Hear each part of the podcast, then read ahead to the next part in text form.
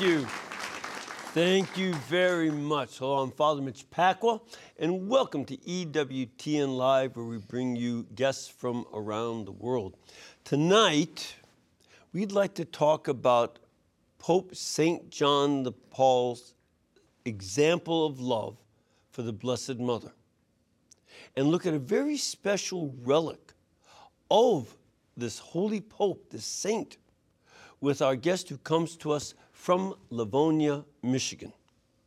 He's the pastor of Sacred Heart Byzantine Catholic Church, a Ruthenian Rite parish, which also houses the All Saints Shrine, one of the largest collections of relics in all of Michigan. Currently, it houses more than 280 first class relics of various saints. Here to tell us more, please welcome Father Joseph Marquis. Father Joseph.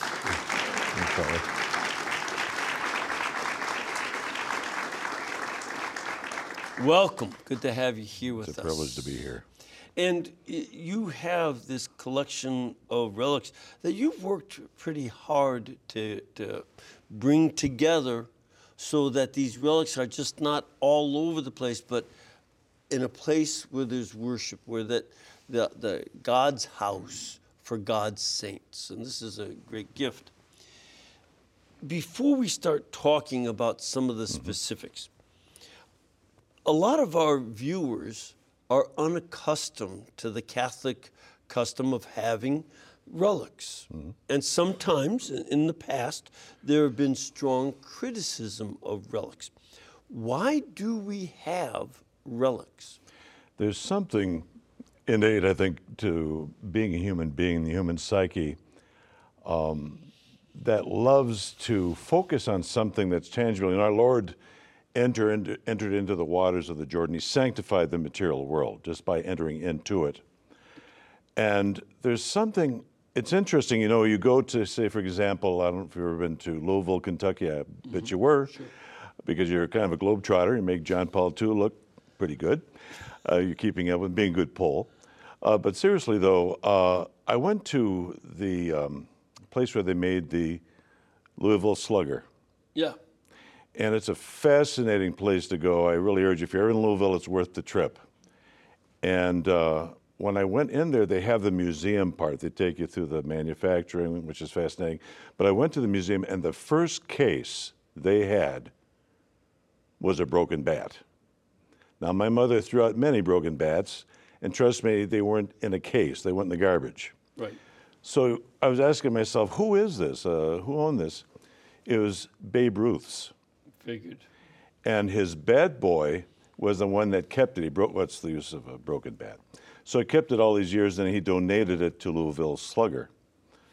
And what was fascinating about a number of things, first of all, they knew it was definitely from Babe Ruth uh, because there were notches. He would take a pocket knife. Every time he hit a home run, he'd carve a notch like the gunslinger in the Old West on the hand of the revolver, you know.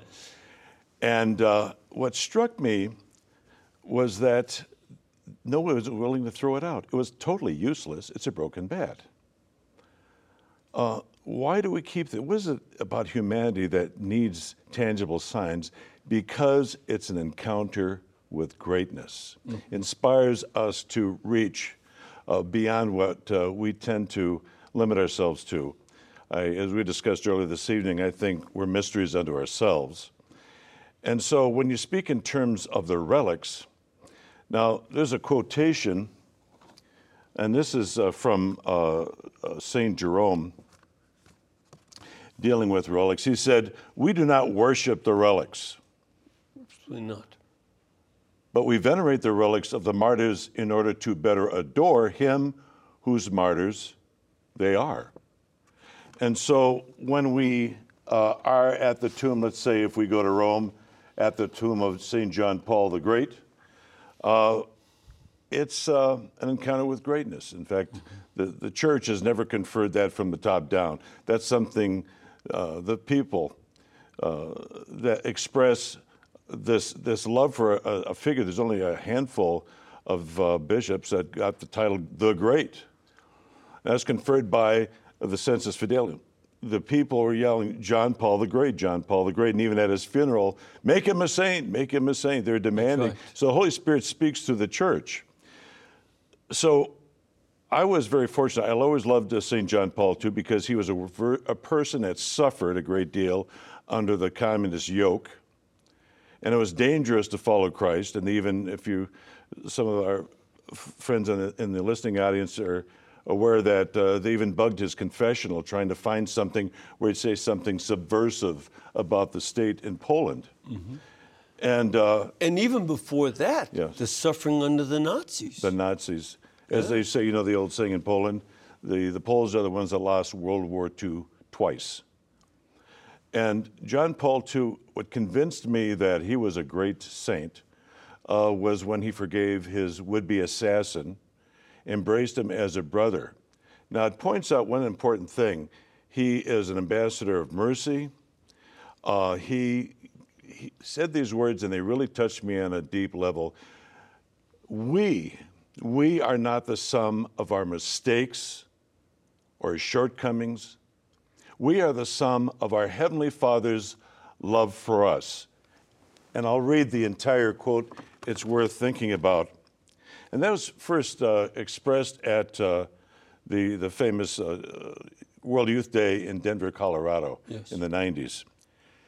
We are not the sum of our weaknesses and failures. We are the sum of the Father's love for us and our real capacity to become the image of His Son. Now, if not open to becoming the image of His Son, why do we claim the title Christian, let alone Catholic? Because the word Christian was conferred, as you know, you're a scholar, in Antioch for the first time. The people that were actually imitating Christ even unto his death on the cross. And I, I don't have any authority, I don't have any influence in the church on any grand level, but I would say that John Paul II was a bloody martyr for the faith.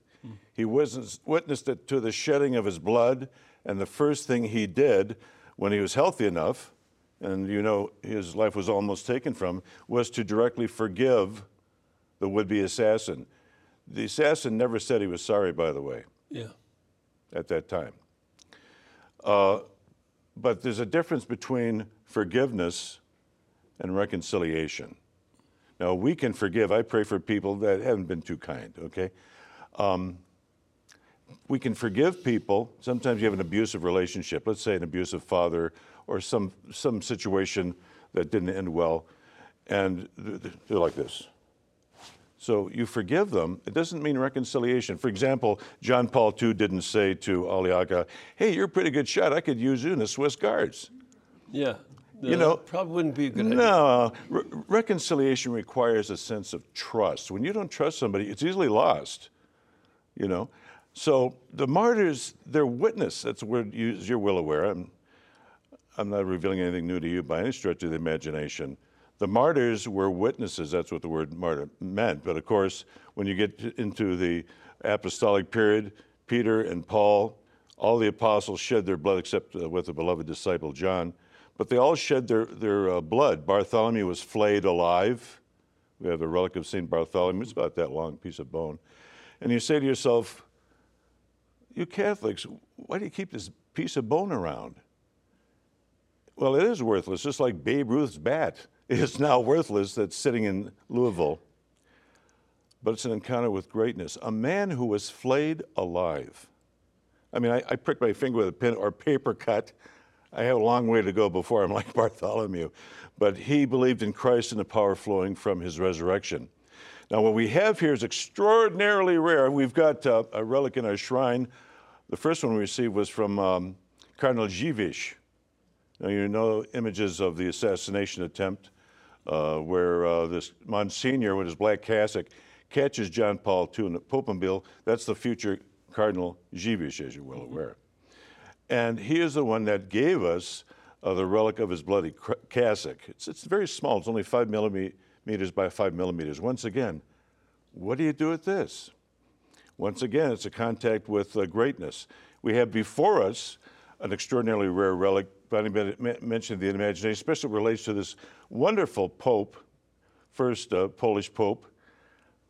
It's his pericardium. It encircled his heart. Those of you who didn't go to nursing college or, uh, medical school in our listening audience, um, it's if you can picture it, not to be disrespectful, like a sandwich bag. It's about that thin. It's a membrane mm-hmm. that, as you know, encircles the entire heart, secures it to the chest wall, uh, and there's a pericardial fluid. So this particular membrane was wrapped up by the pathologist in the shape of a human heart. And that was the heart of him, this man, beat within that membrane mm-hmm. From the beginning of life to its end. So once again, you wonder how in the world will we come to venerate them? Well, I go to my mom's grave, my dad's grave. Uh, it's not creepy uh, we pay our respects. But I also, because we're people, um, you know, talk about animals, we're not, more, we're not just merely rational animals, we're praying animals. I never saw a dog make the sign of the cross and pray before meals in a doggy dish. Um, so the capacity for eternity, you look at this pericardium, this was actually given to the ecumenical patriarch of Constantinople on the day John Paul II was beatified and that's Bartholomew First. He gave it to a monk on Mount Athos, a Russian Orthodox monastery on Mount Athos. And some time ago, uh, the, uh, one of the monks on the monastery uh, island uh, was willing to let me acquire this for our shrine. And I'm convinced it's through the prayers of St. Uh, John Paul II, because I love this man. He never really died. Uh, and you know what the name of this monk was? Father Andrei. Mm-hmm. His last name's Wojtyła. Is that right? He's a great cousin of John Paul II. So I'm really, I pray for these monks all the time. They know I've got a soft spot for religious and mm-hmm. monastics and so forth because they're keeping the, glue, the, the, church glued together and the, and the world from falling completely apart. This is extraordinary. For a man, he, that quotation, he said, you know, open wide. He said this in Denver open wide the doors of your heart to Jesus Christ. That's a message for all time. Exactly. And he loved these quaint devotions, drove the left crazy. Going to Lourdes, he's going to Czestochowa. He's saying the Marian Rosary. He's got Eucharistic devotions. All of a sudden, we're getting all these vocations, and they're, uh, they're incredible religious uh, communities sprouting up because of the inspiration of this one man. Mm-hmm. But we don't just limit it to John Paul. He's one of the outstanding saints of all time. But we have the, most of our relics are from the first eight centuries of the church's existence. And we pray to St. Nicholas, as you know, you know, being in the East. We pray to St. Nicholas and He's a big deal for us. He's on an equal footing in terms of devotion to St. Joseph as the protector of the universal church in the West. St. Nicholas is our boy. He's the friend of the marginalized and the forgotten and the nobodies. So I would say two thirds of the relics I've acquired, and many of them are very large, mm-hmm. uh, were uh, acquired through the intercession of St. Nicholas. How did I know this? Because people I never met would contact me from Bari. Well, this might not ring a bell with anybody right now, but Bari is the basilica on the heel of Italy on the Adriatic. It's a medieval basilica, and his body rests there. And so within about a 35 mile radius, all of a sudden I'm getting contacts from people. And so we've acquired uh, quite a few relics over the years. Um, and in terms of St. Nicholas himself, we have a, a radius bone from this point here, seven inches long. And it's not only his uh, blessing arm, but I like to think of it as his giving arm. Mm-hmm. We have the, the veil of the Mother God, very small piece from St. Jerome. And if anyone's ever been to Jerusalem, you know I'm talking about that uh, in the cave in Bethlehem, which is only nine miles from Jerusalem, uh, the cave next to the grotto where our Lord was born is the cave where St. Jerome translated, made the Latin Vulgate mm-hmm. available and in fact, uh, I like to think that uh, had he transported himself uh, back a few centuries, uh, they could have used the same mailbox for Christmas cards, you know, sure. right there at the place in the Nativity. But he brought back with him to Rome the entire veil that was kept in the patriarchal um, storage area for relics. Brought it to the Pope in Rome, and it's still in Rome, the, the greater part of it. So we have a small fragment. Also, it's about maybe yai by yai, maybe a little bit smaller than a postage stamp from the robe of St. Joseph. Mm-hmm. We had the year of St. Joseph, our bishop, uh, Milan Lach. You know, he's a Jesuit. That's right. You know, I know he's a friend of mine. See, they're not all bad, you know. But any, no, I'm just kidding. But say, say I had a Bishop Milan while we're at it. Um, the faith that we have is incarnational and it's Trinitarian to the degree that um, we have mutual self gift, reciprocity, and love, the, the glue that binds the Trinity together. We have a foretaste of heaven. So we encounter these saints in their relics. When I first acquired them, I felt like this is a family reunion. St. Sebastian, I remember when I was a little kid, I, was, I love St. Sebastian. You know why? Uh, the entire martyrology, he's the only one who's martyred twice. He faced a firing squad. Then the Christian women found out that he was actually still alive and nursed him back to health. And they confronted the emperor who had him beaten to death in his presence. That's a guy. And we have women that would woman up, not just the men that would man up, women that would woman up. And there's, uh, of course, we know about the uh, coronavirus. We had a devotion in honor of Saint Corona during this plague period, and none of our people were uh, infected. Now, after we had the vaccine, some had minor, but nobody died. Nobody had any problem with the, that terrible scourge. I never got Corona either. But the point being is that I wanted to get a first class relic of Saint Corona. And um, so I talked to my friend in uh, Bari. Boy, that's going to be next impossible. I'll, I'll do what I can.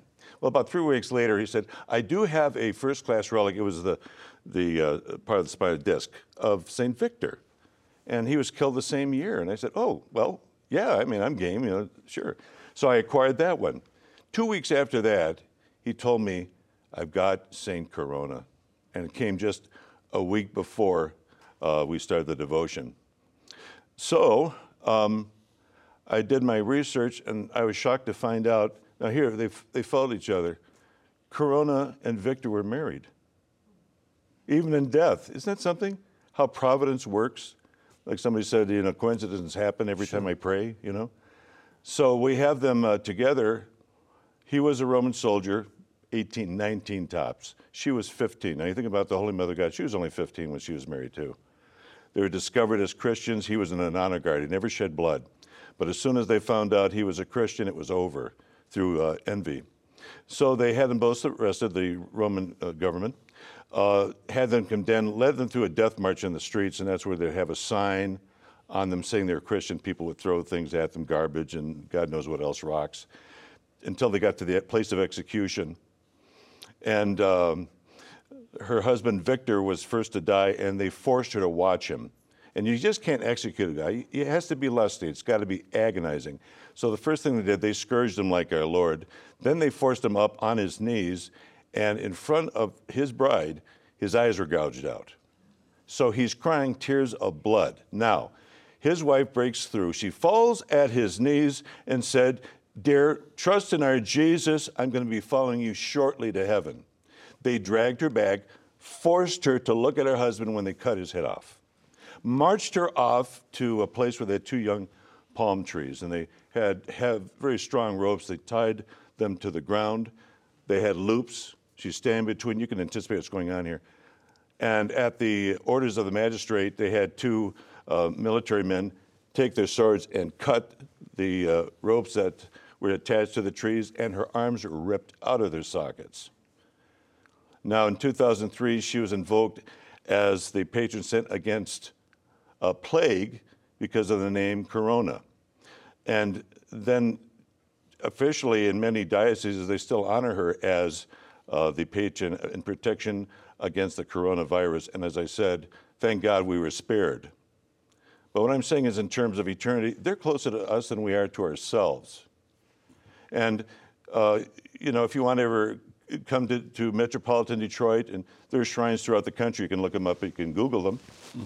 Uh, but uh, the point being is that we're more than happy to have them stop by. They want to bring a tour bus to Livonia, Michigan. Name of our uh, uh shrine, or church, pardon me, Sacred Heart Byzantine Catholic Church, Livonia, Michigan. But the shrine is very easy to remember. Even I can remember it, allsaintshrine.org. And you can you can go to that website, allsaintshrine.org, and find out more about it. And certainly go there, and not to do so as if it were a museum, but rather to go there for what it is, a shrine. We need to take a little break. We'll come back. Want to get some of your questions and your comments, so please stay with us.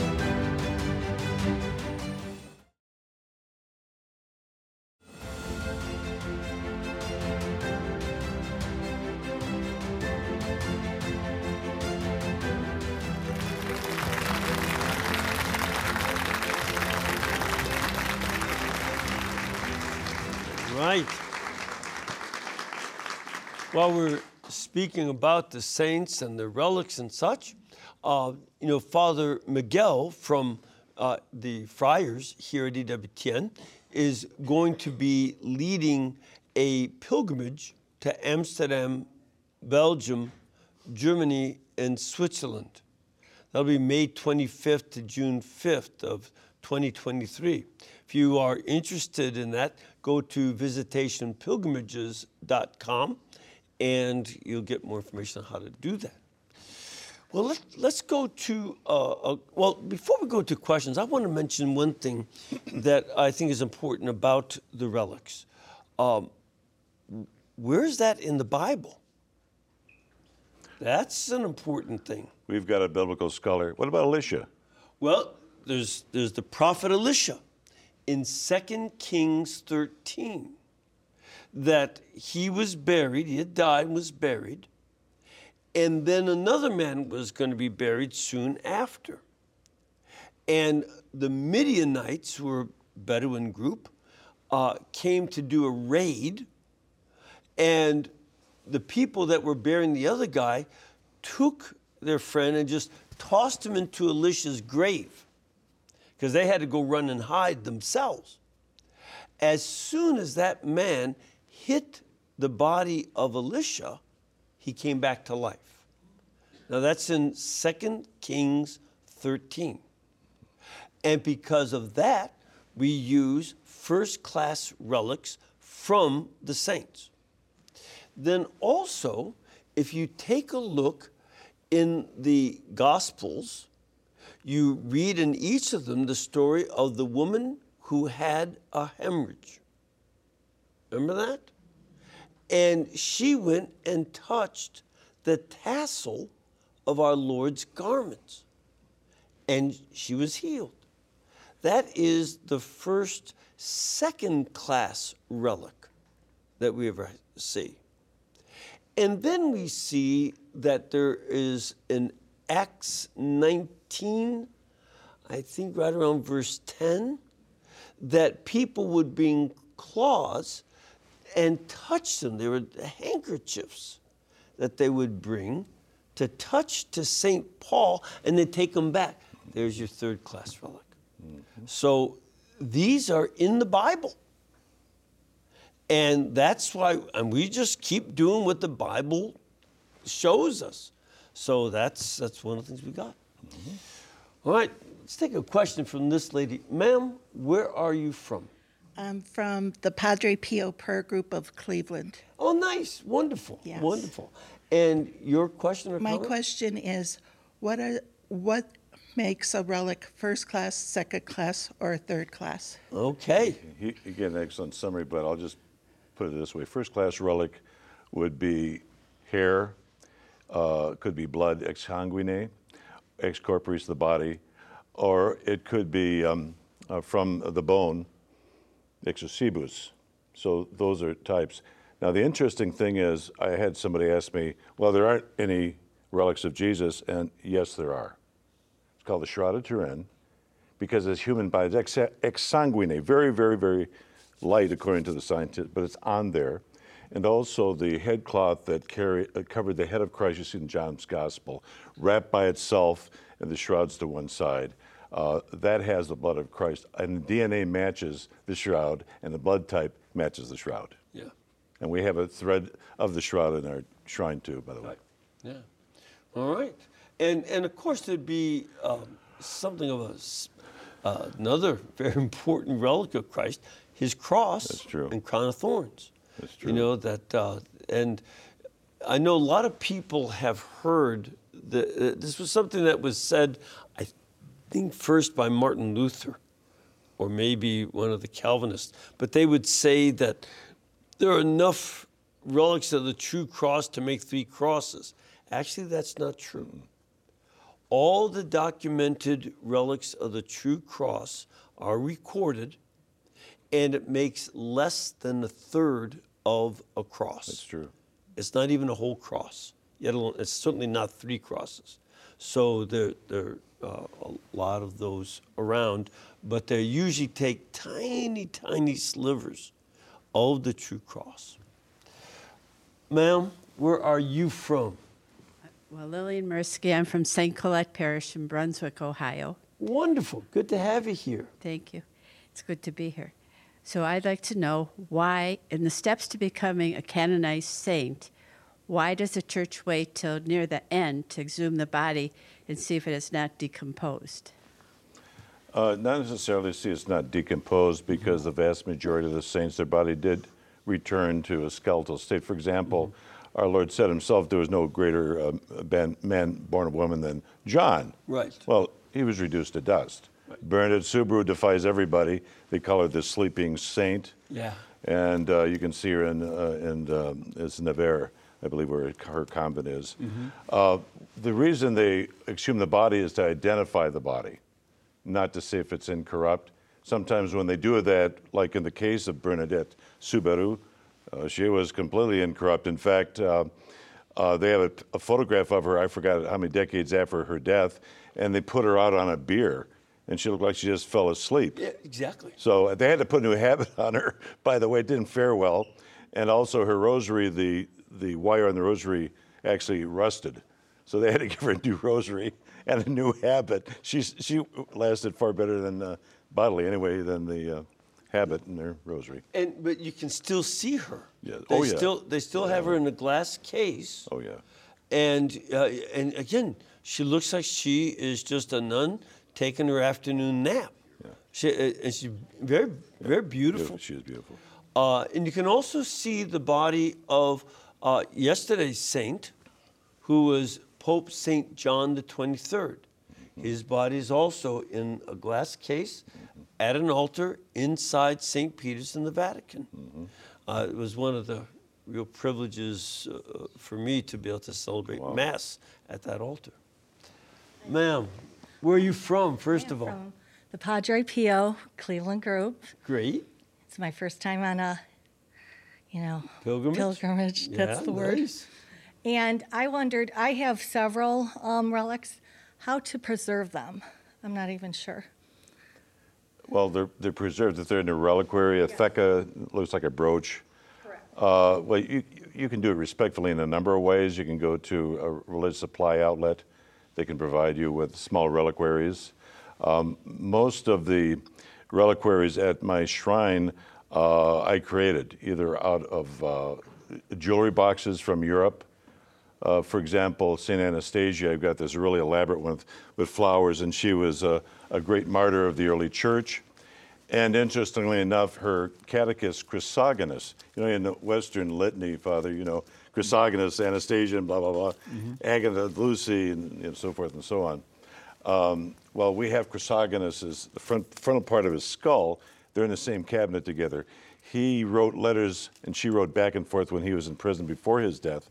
After his execution, she was 19, he was about 41. Um, and she was killed within a few months, uh, but uh, in, in the arena, of course.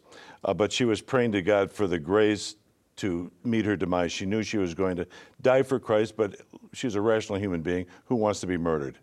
And uh, so we have both of them united in the same cabinet now, just Yeah. like uh, a number of saints. Sure, sure. No, that's that's a very important thing.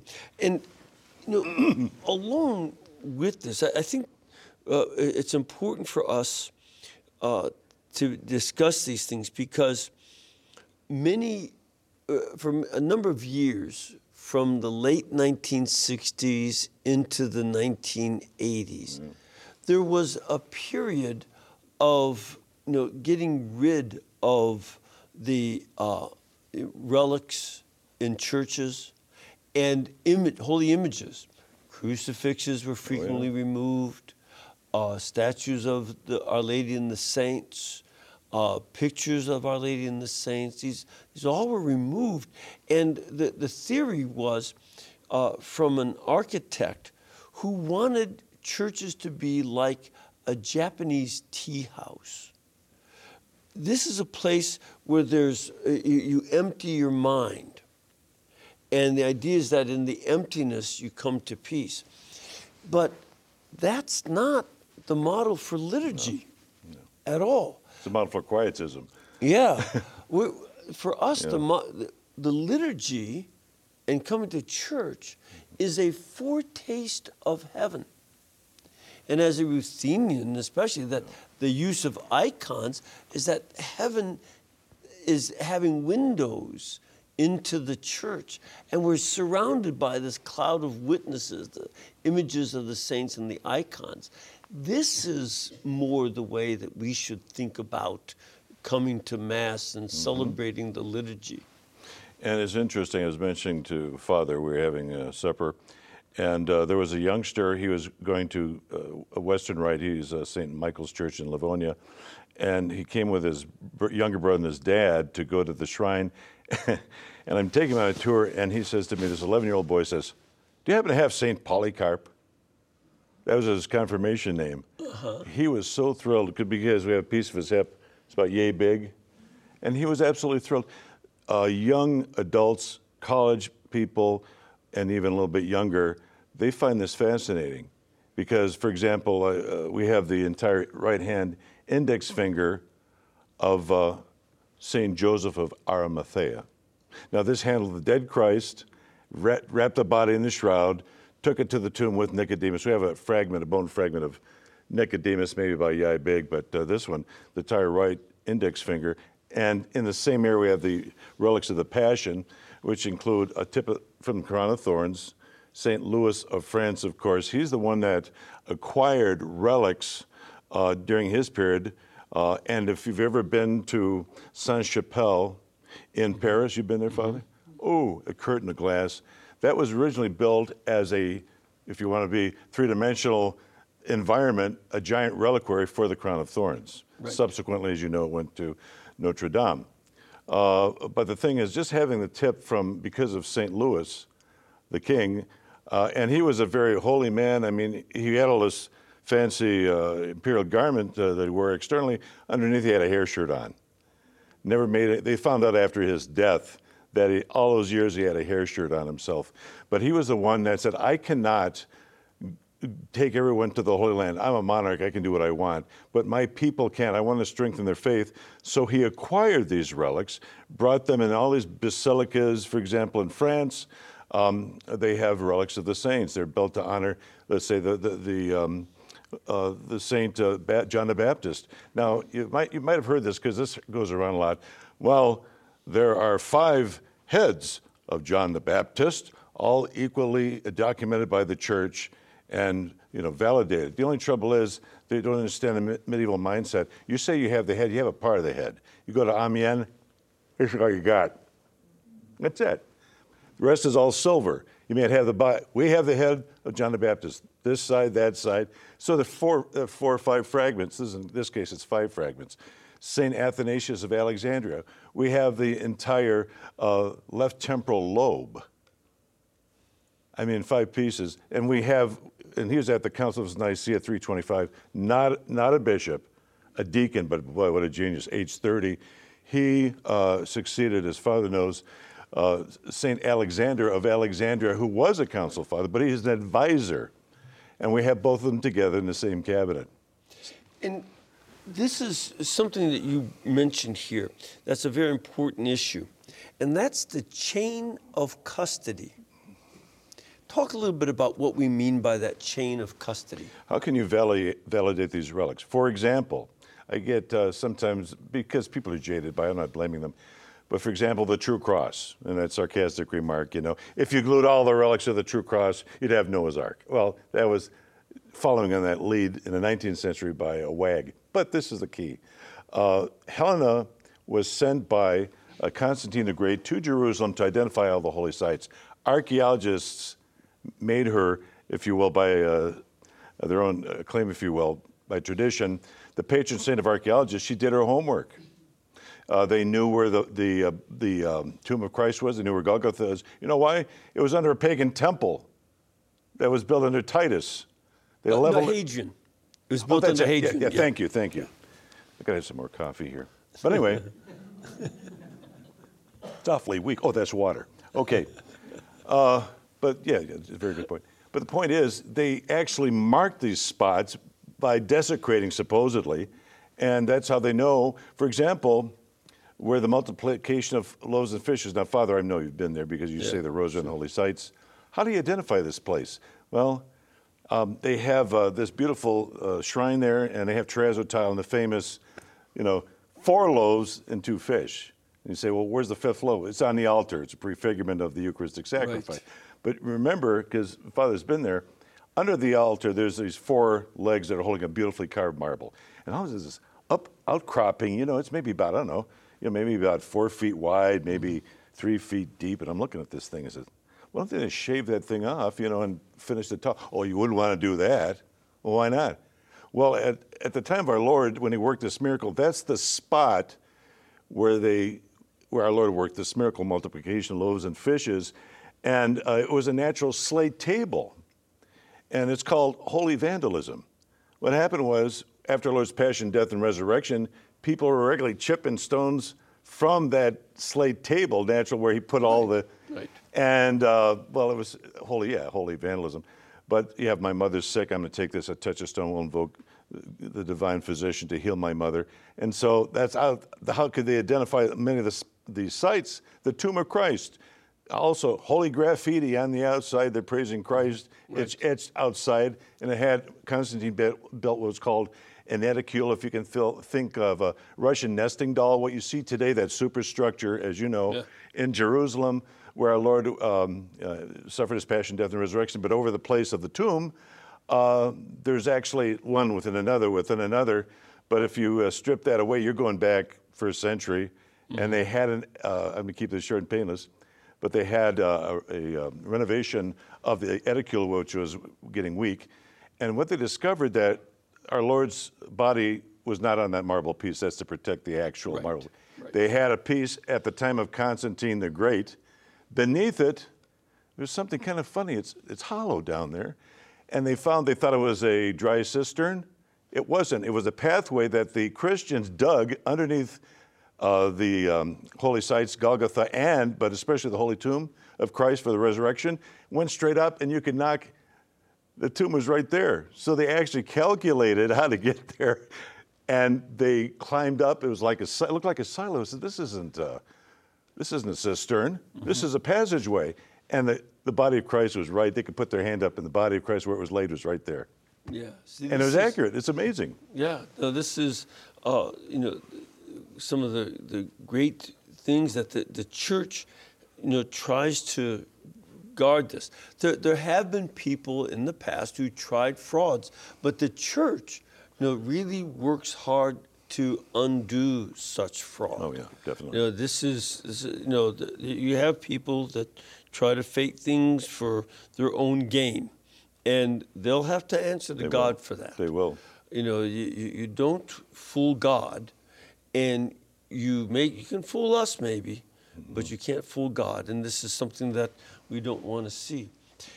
Another uh, point that, that I think is very important, uh, underlying all this, uh, obviously in the Bible, God used first-class relics, the body of Saint Elisha, Right. and second-class relics like our Lord's tassel, and a third-class relic like the handkerchiefs that touched Saint Paul Correct. in uh, Acts 19. Our Lord used that. But we have to ask this question the devotion to the saints and asking the saints' intercession. This too is very biblical. A lot of times we Catholics just take it for granted. This is what we do. But we have to pay attention to the biblical nature of mm-hmm. this.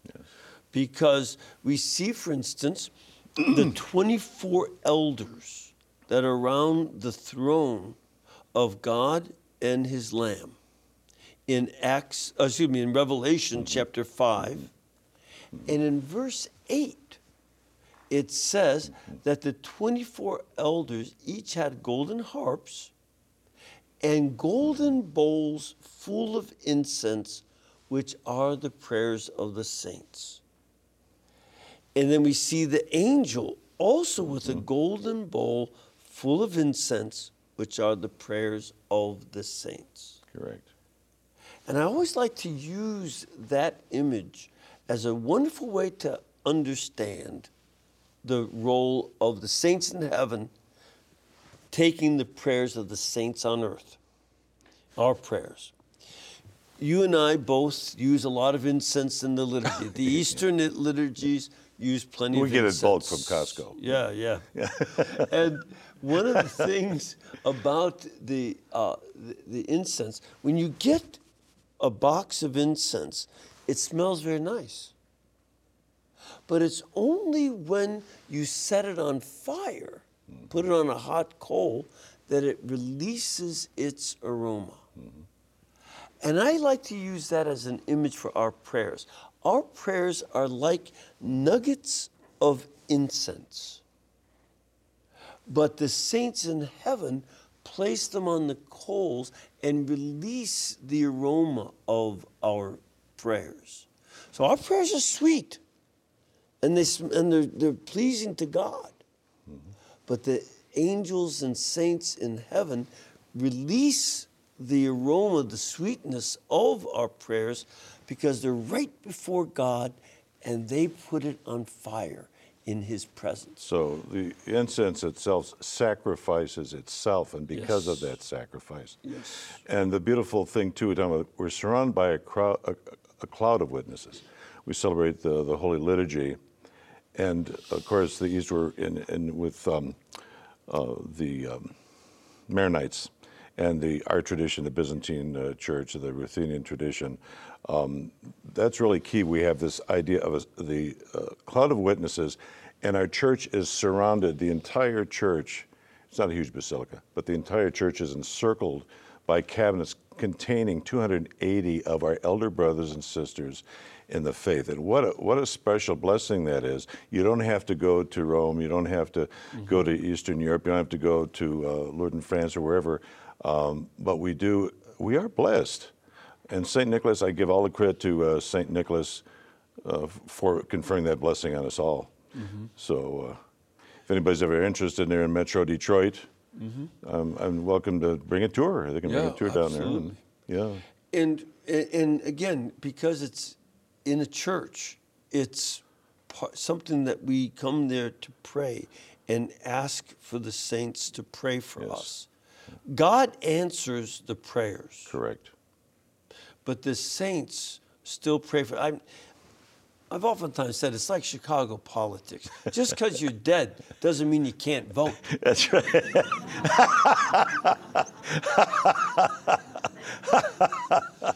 You don't want to take anybody's rights away. I'm sure they don't do that anymore, but when I was young, Well, like uh, Father Mitch used to say, I've heard him on a number of occasions, you know, God is management, we're sales. Right, Yeah. right, right. The, uh, but I, I think, you know, that the saints are fully alive in Jesus Christ. You know, with death, we don't cease to be. That's what the Egyptians thought. The ancient Egyptians would believe that if you were not good, you would cease to exist. And they would even erase your name. If you if you had your name written anywhere, you were a pharaoh or something, if they thought you were bad, they would erase your name so that you do not exist. We don't believe that. if you know God creates your soul at cre- at your conception, and that soul is eternal from that point on. Correct. It will never cease to exist. It will be either in heaven or hell. And This is th- this is what is in store for each one of us, and it's important for us to remember the ones who made it. And God doesn't make junk. The reason this abortion issue is so evil, uh, because the author of life wills us into existence.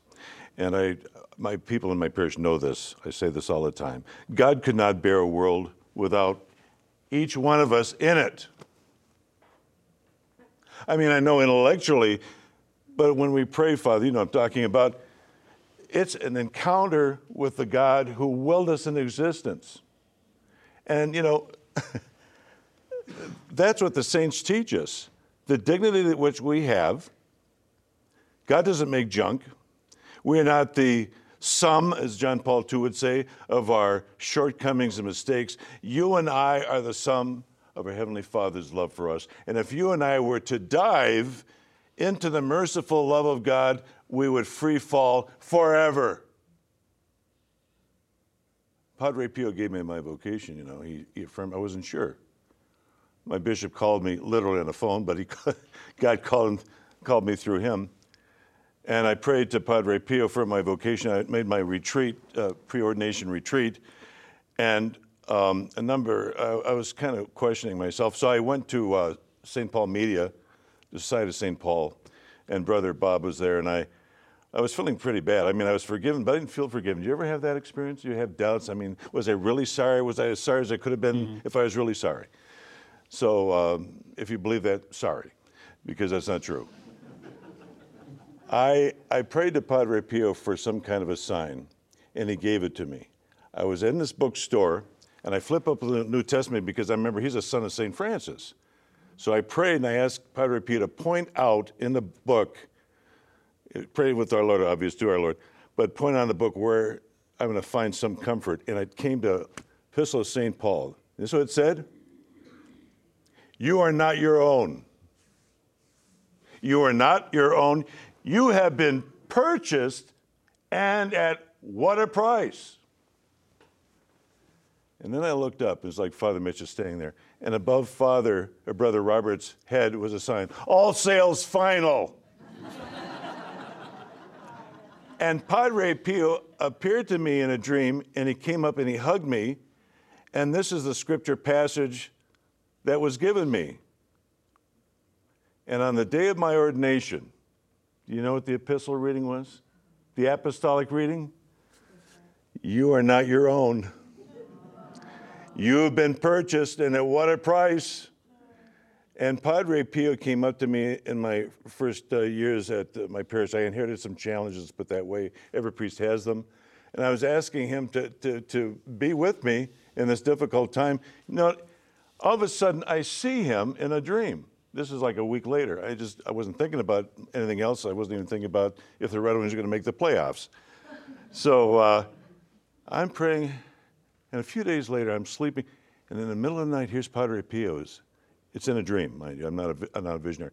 In a dream, and he's coming, and he's coming like like I can see Father's face. He's coming directly toward me, and he's smiling, and he's doing that, and I was thrown back on my pillow, and then he vanished.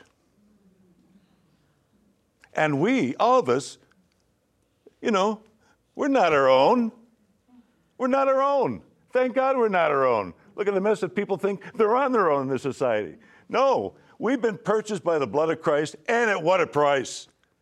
And the saints, like John Paul II, that was the point of his whole priesthood. He told the young people, the future is in your hearts and hands.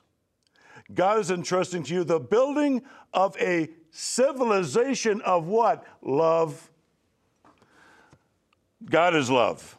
And he said, with regard to reconciliation, this is John Paul II, not me, I'm just his caddy.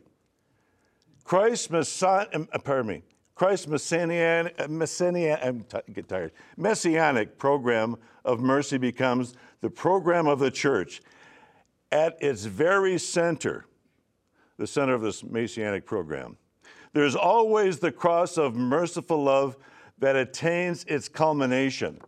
And his ability to forgive as he was forgiven was bearing fruit. And you know what happened to Ali Ağca? He became a Catholic recent years. So God doesn't make junk. God doesn't make mistakes. We make mistakes. We're not mistakes. You and I sin, I hate to admit it, seven times a day, right? But we're not sins. And I think, you know, when you bring up the issue of abortion, um, we also have to remember that we don't make babies in the womb pay for what their parents think might be a mistake they made. Maybe they shouldn't have had a baby, but they have one now. And you don't make the baby pay for what you think is a mistake. This is some that's the trick of the evil one to think that if you feel that you made a mistake, you just have to get rid of it. No. This is a gift from God who did not make a mistake in creating that soul. No. And that every person is created for the age in which they exist. We belong for this age, and God wants to use us for this time and this place where we are today. At the birth of Christ, they tried to kill the author of life, and we're discussing this today. Actually, in Bethlehem, you know that they discovered a mass grave where these uh, little boys were buried, these infant children were buried in a mass grave, and they have a shrine. And we acquired recently at our shrine a little humble pottery reliquary with a glass top. And you can see fragments. One is obviously the skull, and they all have been identified as males from that era. And you can see the ear canal from the inside. I'm going to be an amateur uh, guy with Paleontologist, Yeah, yeah, yeah, yeah, yeah. But um,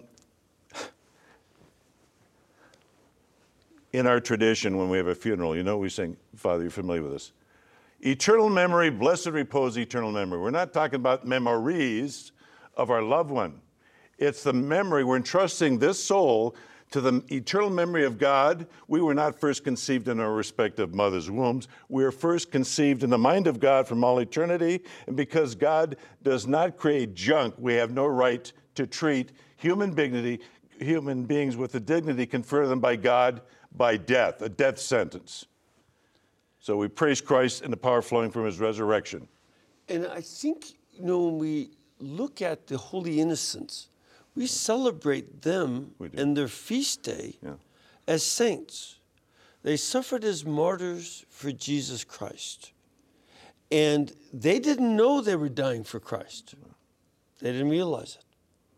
But that same principle applies mm-hmm. to the holy innocents slaughtered today. That they don't know that they're martyrs to sometimes lust, sometimes they're martyrs to the different desires of their parents. Uh, I, I didn't want a boy child, I wanted a girl child, or I wanted a girl child, and, uh, uh, and I, I got a boy, you know, whatever, because that's one of the big reasons to have abortions. They don't want that gender. It, they're martyrs to the designer family idea. They're martyrs to materialism. I can't afford this. I, you know, I don't want to give up my career. All, all sorts of things. And at that point that we choose to do that, we become Herods. We don't want to be Herods. We want to be children of God and brothers and sisters of Christ. Father, we are out of time. Mm-hmm. This, just remind you, it's the All Saints Shrine, which is allsaintshrine.org. And if you join me in giving a blessing, may Almighty God, uh, you can use the pericardium. Please. Yes, may the Lord bless you by the intercession of St. John Paul, bless you, the Father, the Son, and the Holy Spirit. Amen.